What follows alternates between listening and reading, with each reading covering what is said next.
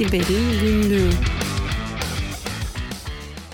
Siber'in günden herkese iyi haftalar. Sizlere Kıbrıs'taki bir otel odasından sesleniyorum. Sevgili bulliciklerim, haftanın haberlerini sunuyorum. Hazırsak başlayalım. Öncelikle Vegas'ta biliyorsunuz bu ay bir Black Hat konferansı vardı. Oradan ilgi çeken bir konu başlığını size özellikle sunmak istedim. Keynote speaker olarak tabir ettiğimiz konuşmacılardan bir tanesinin özel bir notu var yapay zeka ile alakalı. Diyor ki iPhone'un ilk modellerini hatırlarsınız. Oradaki servisler ilk çıktığında root haklarıyla yani aslında hiç ihtiyacı olmamasına rağmen en yetkili kullanıcı haklarıyla işlem yapardı ve pek çok güvenlik açığı vardı.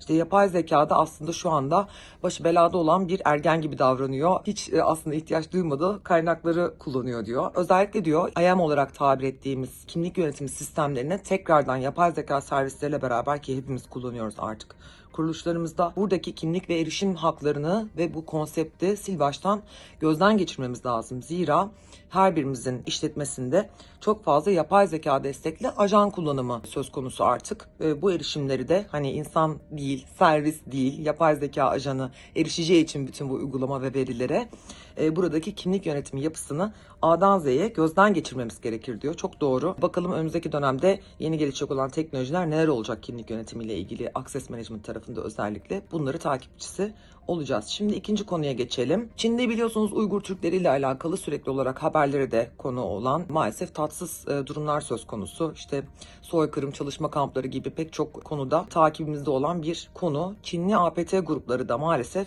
buradaki Uygur Türklerine hedef alan bazı zararlı yazılımlar gerçekleştirmişler.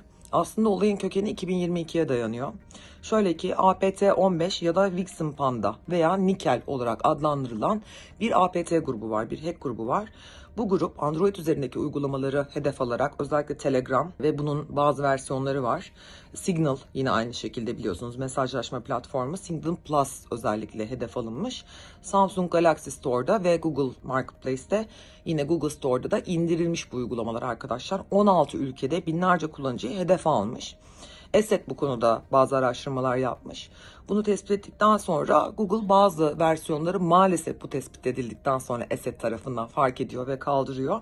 Ancak hala aktif olarak kullanıldığı söyleniyor. Özellikle Flygram uygulaması. Eğer Android telefonlarınızda böyle bir uygulama varsa lütfen kaldırın. Şu anda store'da yok ama hala up and running vaziyette binlerce kullanıcıyı hedef almış durumda.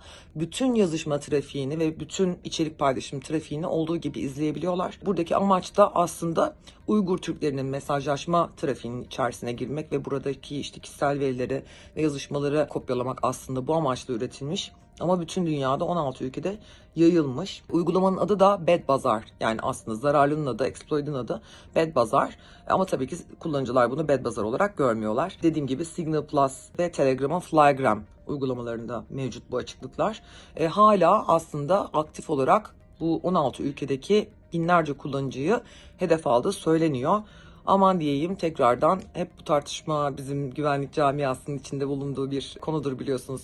Android mi daha güvenli, iOS mu daha güvenli? Kusura bakmayın iOS daha güvenli maalesef. Çünkü bir uygulama piyasaya çıkmadan evvel pek çok aşamadan, pek çok doğrulamadan, kontrolden geçiyor. iOS marketlerde bir uygulamanın yayına alınması çok daha uzun sürerken Android'de bir iki gün içerisinde canlı alabiliyorsunuz. Mobil uygulama geliştirenler ne demek istediğimi çok iyi anlayacaktır. Dolayısıyla burada bu kadar fazla market varken APK, combo vesaire gibi olan third partileri de sayıyorum. Tabii ki zararlı içeren, trojan içeren bu tür uygulamaların yayılımının da maalesef Android tarafında önüne geçilmiyor. Ee, aslında bu bir strateji ve tercih olabilir.